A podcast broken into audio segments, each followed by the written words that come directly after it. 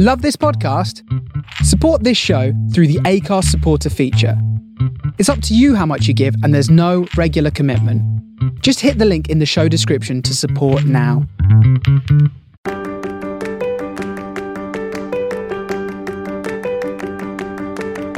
Welcome to Backstage With conversations with your favourite theatre actors and creatives.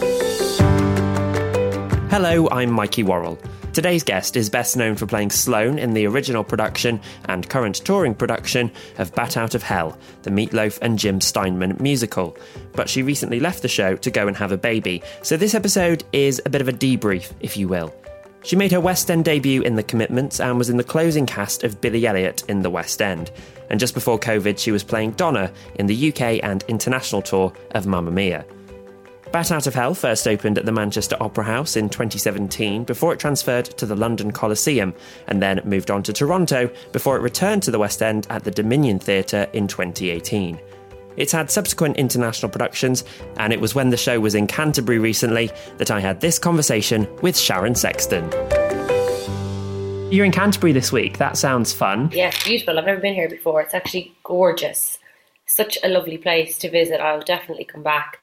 Only here a couple of days, but already so much um, character in the streets and stuff. Mm. It's lovely. And what's the theatre like? Is it big? Yeah, it is. I think it's 1200, 1500 maybe. Okay it's really well laid out. It's quite modern. It looks like it's been refurbed. It's all wooden paneling and stuff.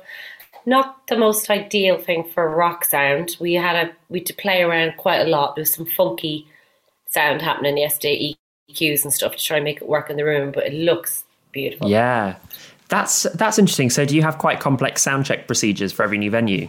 We do, yeah, because as you can imagine with this kind of sound it's like bombastic. Mm. So it's hard to get that level of volume but clarity. We've the best sound team in the world. We really do. They're incredible. Brilliant. So yeah, there's a lot a lot of playing. Um, well, I have many questions. Um, if there are any black spots or if I say anything wrong, please forgive me because I ha- I saw the show at the Dominion in 2018, ah, so it's been a minute.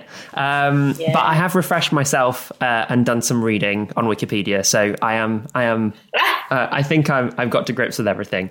Um, cool. But first of all, can you just kind of walk me through how this show entered your life? How it, at what point in your life it, it it arrived, but also at what point in the show's development you arrived? Well, I don't know why, but I somehow came across the casting for this show while I was in another show and I wasn't able to do it. And I remember seeing the casting breakdown going out, going, oh my God, that looks amazing. Like, I love Meatloaf. And I was one of the thousands of people in the world who thought they had the original idea. I went, you know whose music would make a really good musical? It would be by Meatloaf. And I remember having that conversation when I was in a dressing room in the commitments with um, my dressing room buddies. Um, it was really funny that that was something that I wasn't aware had been in the works for 50 years, um, which is Bat Out of Hell.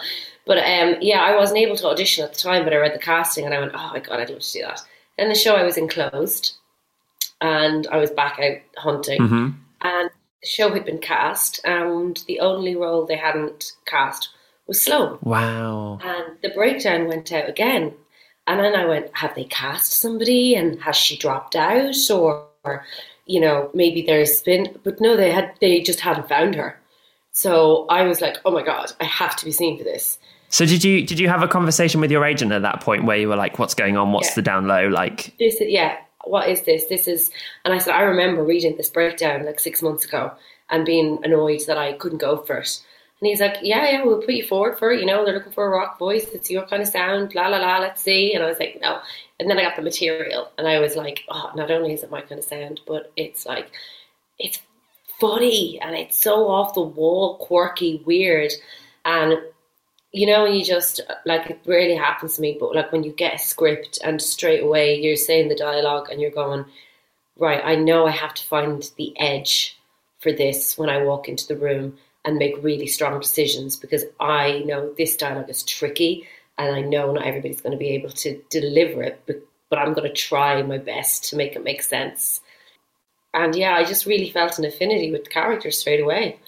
Um, and it never happened to me before in my life, and it will probably never happen to me again. I went in, I did one audition, and I got the cap. I got I got the, the part. Oh wow! And I was used to doing five or six rounds for things. And on the day of my casting, I went in, and like we all do, I you know you're trekking across London, so I was in like trainers, and I put on like stilettos because I was like, right, she definitely would be in the heel, Sure, you know, yeah. the leather trousers, and I kind of was like, right, we go for that meatloafy vibe video of. I just remember seeing all those music videos of these like ethereal looking girls with like these white satin silky things. So you know, you're trying to dig out stuff that you go, right, I can make this kind of rock chic, sexy thing. I went in and I did the script. I actually fell flat on my face on the way into the rehearsal oh. room. Oh. Yeah, which made them laugh. Break one way to break the ice. Cast, the casting director said to me, he was like, just be careful when you go in the door, there's a, a wire across the floor. And I went, yeah, yeah, yeah. Straight down on my face. And he was like, you know, that's what I literally said to you. I was like, I know, yeah. So I made a joke and was like, okay, let's start that again. oh, it was terrible. But anyway, did the, the, the script, did a couple of scenes, came back out, put my trainers on, and I was about to leave. And the casting director came back out and he went, uh, they just want to see you one more time before you go. And I went, okay. And he was like, get back in there and sing for your life. So I was like, right. And I knew the way he said it to me, he was like, "Thi- this is the moment that you need to, they want to test out one of the, they didn't have all coming back to me as an audition song. Uh, They had sent me other stuff to learn. So the musical supervisor just went, just, just do me a favor and just do the baby, baby, babies. I was like, yeah, yeah, no problem. You know that moment where you're going, please come out. yeah, yeah. because all the adrenaline has just left my body because I thought we were finished. So I'm putting back on my stilettos, running back in, going, oh yeah, hi, where were we? At least you didn't trip Oh. over the wire the second time. I didn't. I didn't. And yeah, I, I got a phone call about I, that audition was on the Friday, and on the Monday I got a phone call from my agent saying, um, and when he rang, I was like, please, please tell me that you are ringing to tell me that I have a recall for Bat Out of Hell. And he went, babe, you got the parts. Nailed it.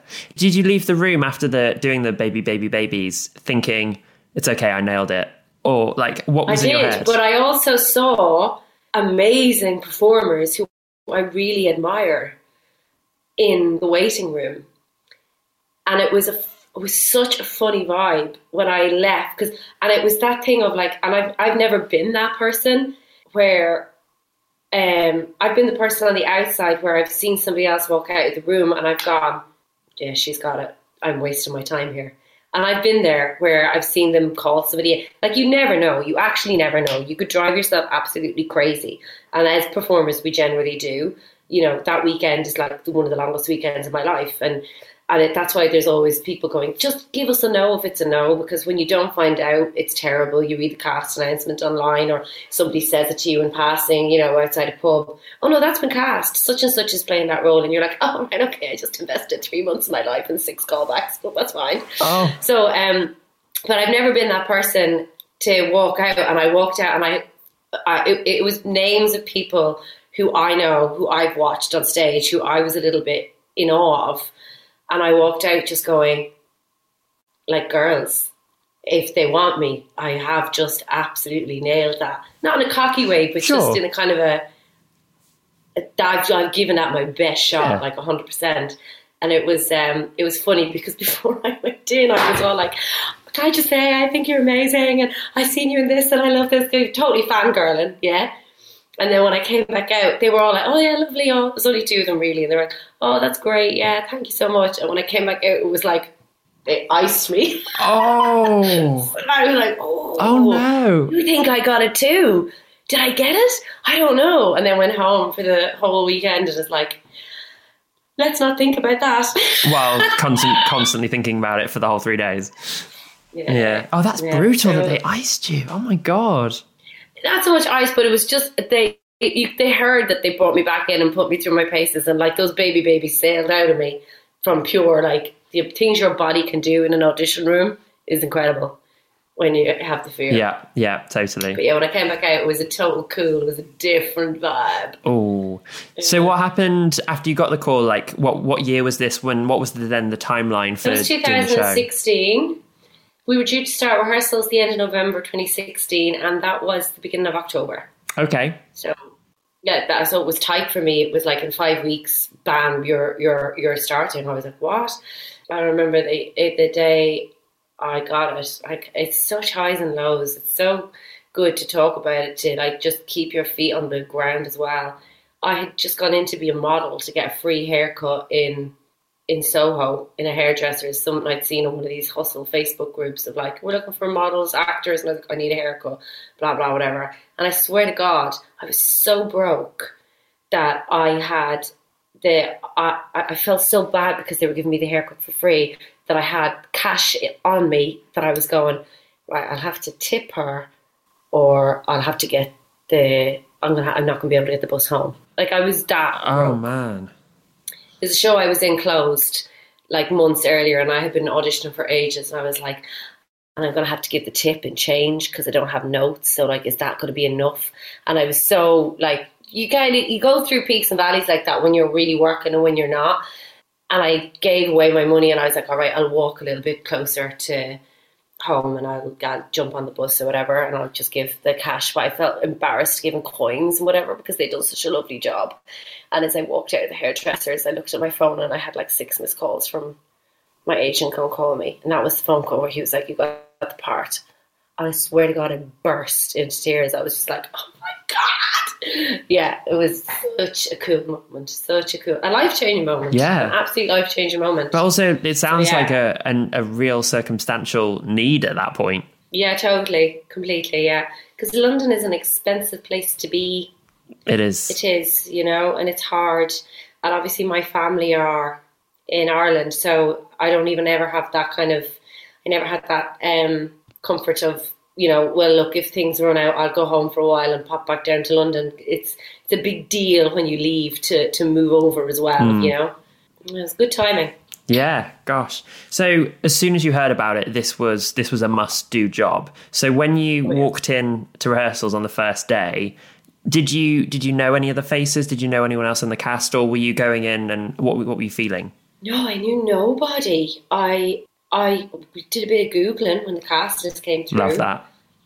Yeah, and I saw that Christina Bennington was uh, Northern Irish, and I was like, "Oh, that's interesting," and that they'd gotten some American guy to play the lead, and that uh, there was this weird hot guy coming over from Germany who was actually English, Rob Fowler. I was like, "Okay," um, but we'd never met each other. We'd never met each other. So yeah, I walked into rehearsal on day one, and it was just the script wasn't ready, and I hadn't done a dance call and so we had choreography for the first two days, three days, I think, before the script was ready to read and to go through. And I just remember going. Also, if anybody has seen Bat Out of Hell, the choreography is Portner's choreography is so um, unique and different. It's not standard musical theatre. It's not a style. It's Emma Portner's style, and it's so it's just tricky. So like I'm not a natural dancer, but I've done all the classes and I can I can fluff my way through anything, you know. But this was on another level. And I was just like, oh no, I'm so out of my depth. I don't know. And then it, got to the thing of I don't know what this show is going to be because the music is great, the choreography is doing one thing, the story is now going somewhere else.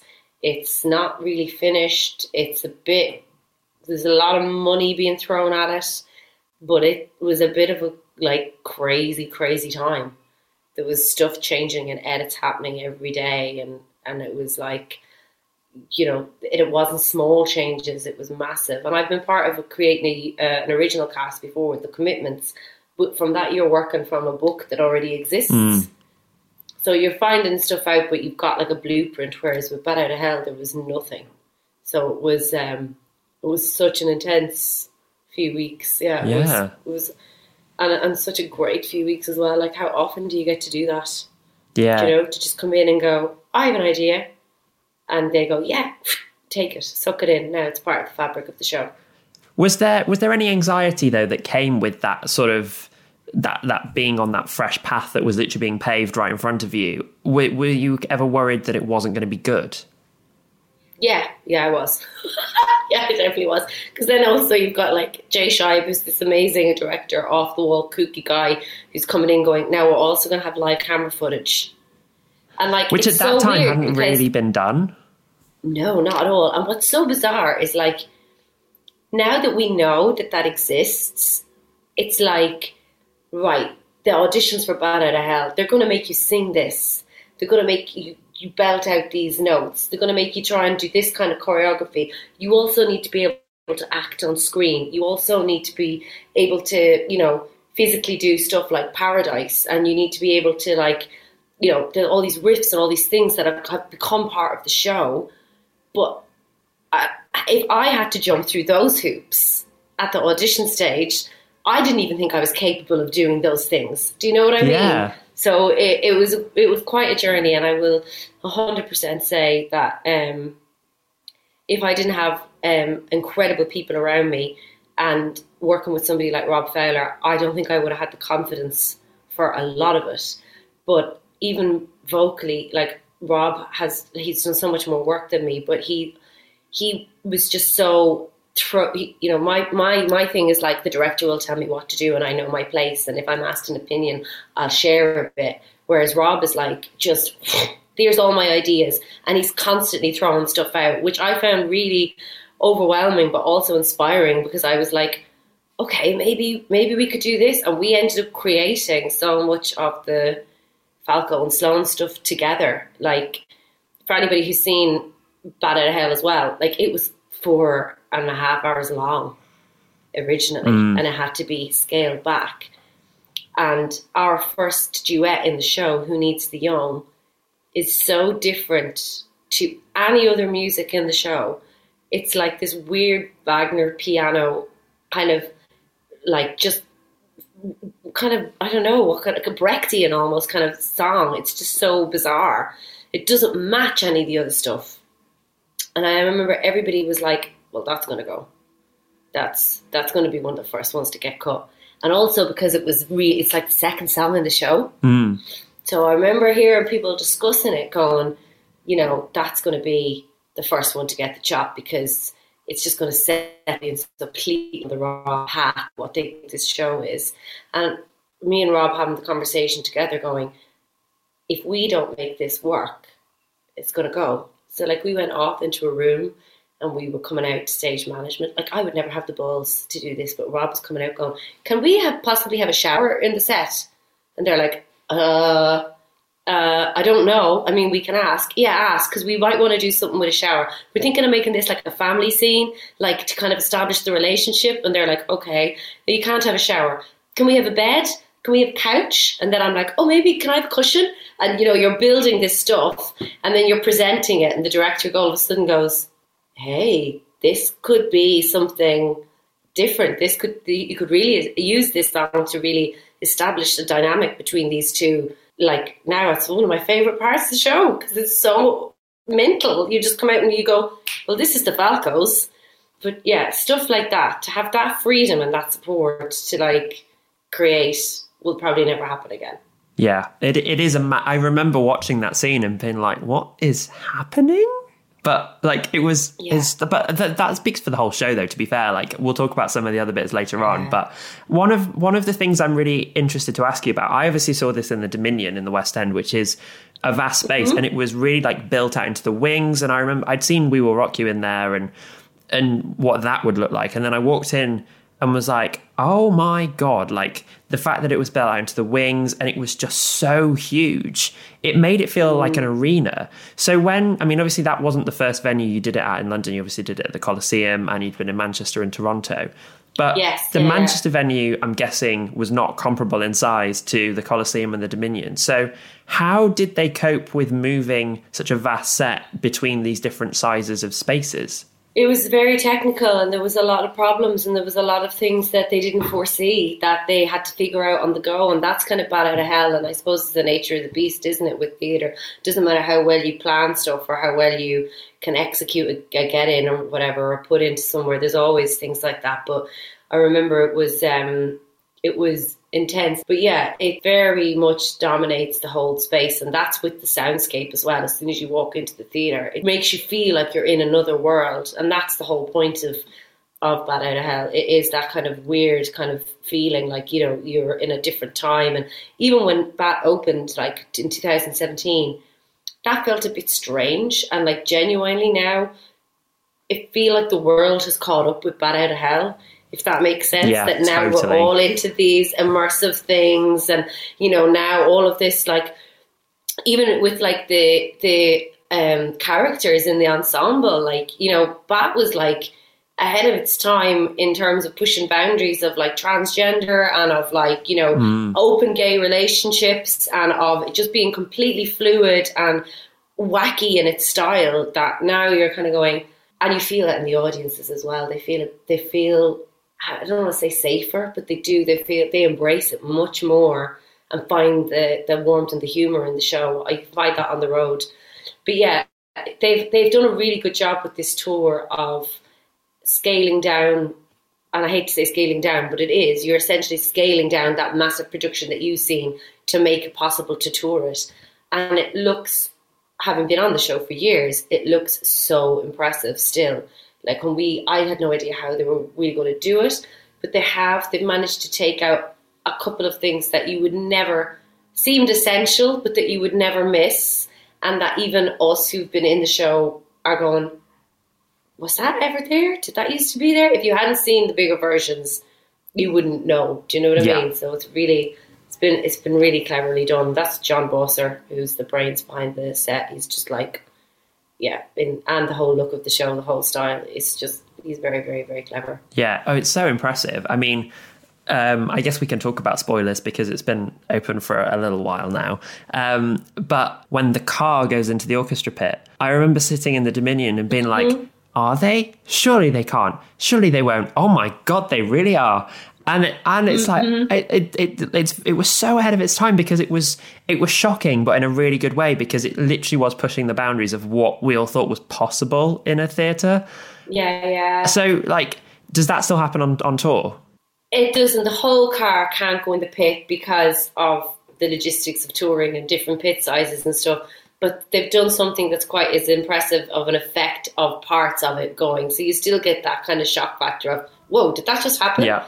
Um, and the aftermath of what that does to the orchestra and the musicians and the things. And it is kind of in a mainstream brain, which I had to get my head around, like working with somebody like Jay Scheib. It is very much, if you make a joke in the room, be careful because it could go in. so, like, if you say, like, oh my God, how amazing would that be if we did that? You just see his eyes tick like a child and go, could we do that? Hey, maybe we could do that. And that's how the water trick at the end came about as well. Because he'd asked for this puddle. And who needs the young initially was me and Rob walking over dead bodies, smoking cigarettes, stamping in puddles. And Rob was going to fall into, Falco fell, fell into the puddle immediately at the beginning. And then they were like, right, now that who needs the young has changed, what are we going to do with this thing? And it wasn't until somebody was like, you know, well, maybe we could do this and maybe we could do this. And I remember it was like at the first honest to God, it was like the day before the first preview. It's like the last day of tech. And then somebody was like, oh, yeah, and then he could, it could be like the baptism of youth and he could come out in a different costume. And you just seen Jay go, mm, Rob, would would you be up for trying it? And Rob, like, yes to anything. Was just like, yeah, 100%. And you could just see every department in the wings, like sound, are just going, the microphones. He's got two microphones. The wigs are going, but the wig. And Roger were going, you want to do what? you want to get magnets on a suit underwater? And stage manager were going, can we do this for health and safety? And he's like, yeah, okay, yeah, let's try it. Wow. That's quite frightening, isn't it? Because you're like, oh, every day were you going in going, oh my God, what are they going to do to us today? Mm-hmm exhilarating. though. Yeah. Oh, totally. And I guess kind of liberating because I, I guess you can, you, or Yeah. you can say as well, how often is this going to happen to me in my life? And that's what I mean. And that's what I mean when you get somebody like like Rob just ran with it, you know, and was like, Can we get this? Can we get this? And then all of a sudden I'm like, Yeah, yeah, me too, me too. Give me a cushion. yeah, I'd like this too. Yeah. Um, so, So- when when you were in the really really big spaces and you're and there's that raised platform with the bedroom, um, but even on I guess on Mm-hmm. the floor of the stage where you had your sofa, like that was such a vast space. Was it easy? Was it was it hard to feel like you could fill that space when there were just the two of you on stage, or or was it almost like a challenge? Well, it's funny now with the tour because we had like walls that used to come in, and we had like a family portrait, and we had like, you know, there was a drinks cabinet, and there was um, a chandelier, and obviously all of that has been taken away. Mm. So now we have a couch. So at the beginning of that, we were a bit like, oh, it feels a bit like we're a bit isolated. Do you know what I mean? It just, it's a lot of space to fill. And that's when you know you're working with somebody on stage that you, there is.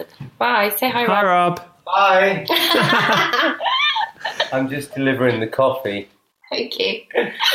Um, but yeah, he, uh, but that's when you're working with somebody and you're like, right, when you ha- also have that freedom to go, right, how do we take this off a couch and how do we make it make sense and how do we fill it and what do we do? And every time we move the show to a different venue we get to play around and go maybe we could try this. Maybe we could fill this. And and it's funny because you've got to try and make sense of that with like being on tour as well. Mm. that when we came back into it we were like we had worked obviously with Benita was our our um, director for this version. And then Jay came in and, and kind of sprinkled his magic on it for the last couple of days. But he came in and he went, let's move it forward and let's move more with the idea now that the Falcos are fighting for a street corner.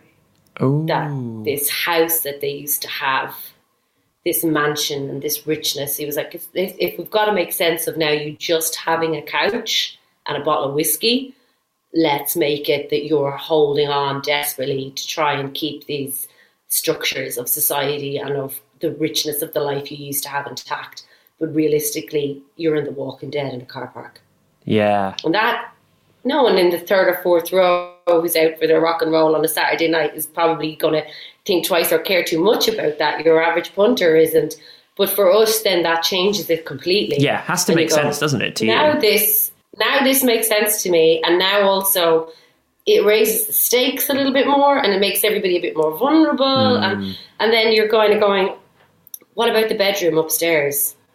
With because that still exists in the touring production with the opulence of the the mirror and the bed yeah. and the that's a very like a jewelry box, you know, mm. her room, and it's like well, and, and that's up to us to make sense of it. In my head, I'm going anything that they have that they can keep or that they can hang on to is going to the princess. Oh, the jewel. That's like great. That's, that's her. That's her domain, and that's where they want to keep her.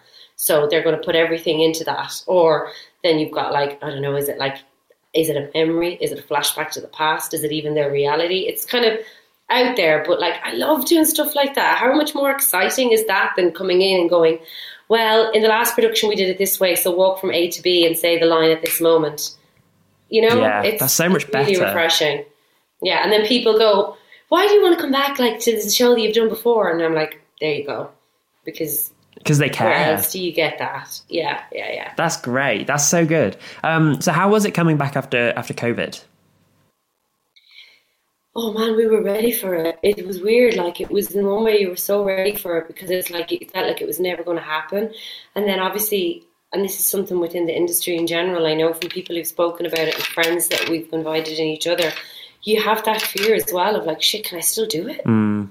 You know, because it's a muscle, and like when you don't do it for a long time, even if you are out of work as a performer for a long time, you're constantly exercising that muscle, that part of your brain, because you're gigging or you're auditioning or you're learning other stuff. Where it was like to pick that up and go again was um, couldn't ask to do it on a better show with a better cast, with better people around me, to be honest with you. But um, yeah, it was mentally it was a bit weird. Where was your first venue?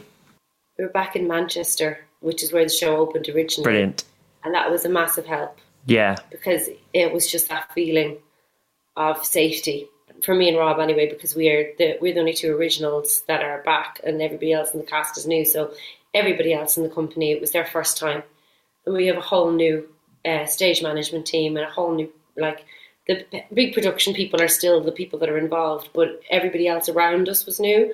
So for me, it was really um, comforting just going back to Manchester and going, okay, I love the city and I, I know people love the show here, but um, a lot of pressure as well. Yeah, I'm sure. I know it's it's so sad, um, obviously, given Meatloaf's recent passing. Um, but I'd love to ask you about that that time because it must have been so surreal. Yeah. Um, you were in Wimbledon on the day that the news broke. Can you mm-hmm. walk me through that day and then the show that night?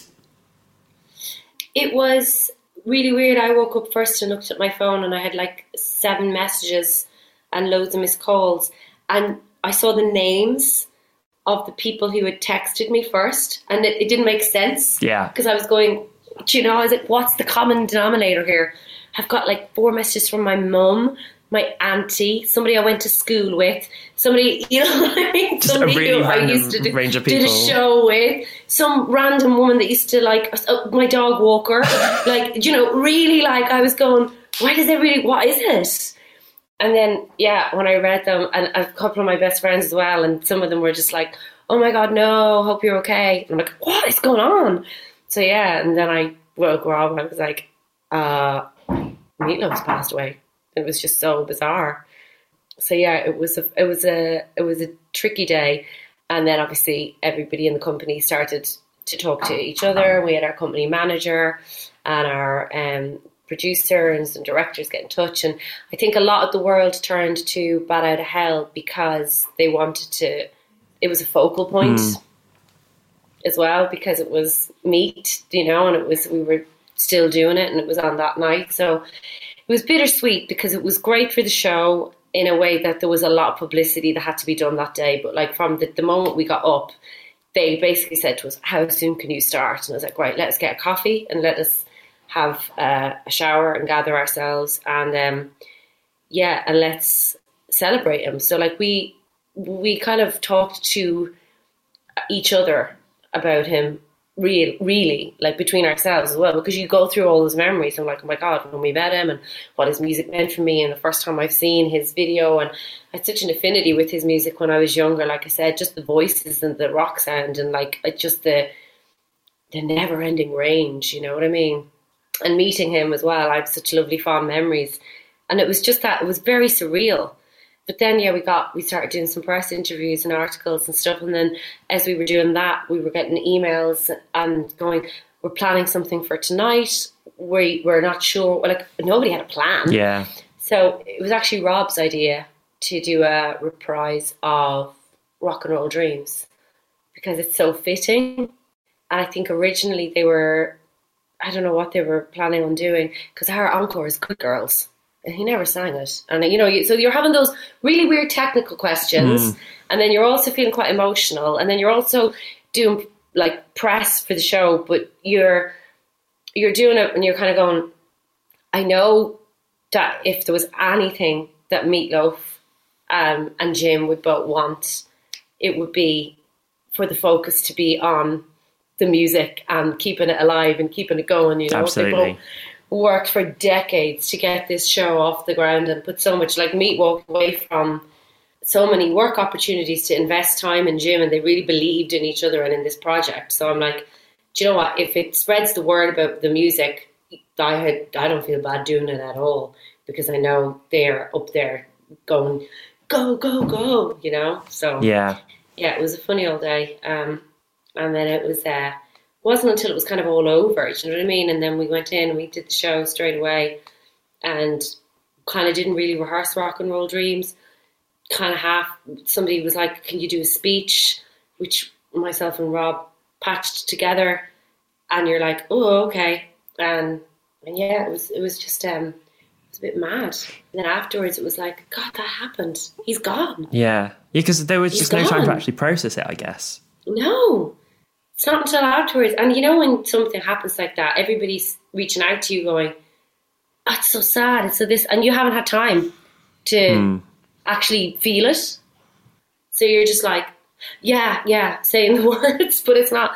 We actually spent the whole weekend indulging ourselves just for ourselves in his old music videos and concerts and documentaries and a couple of movies and stuff that he'd done.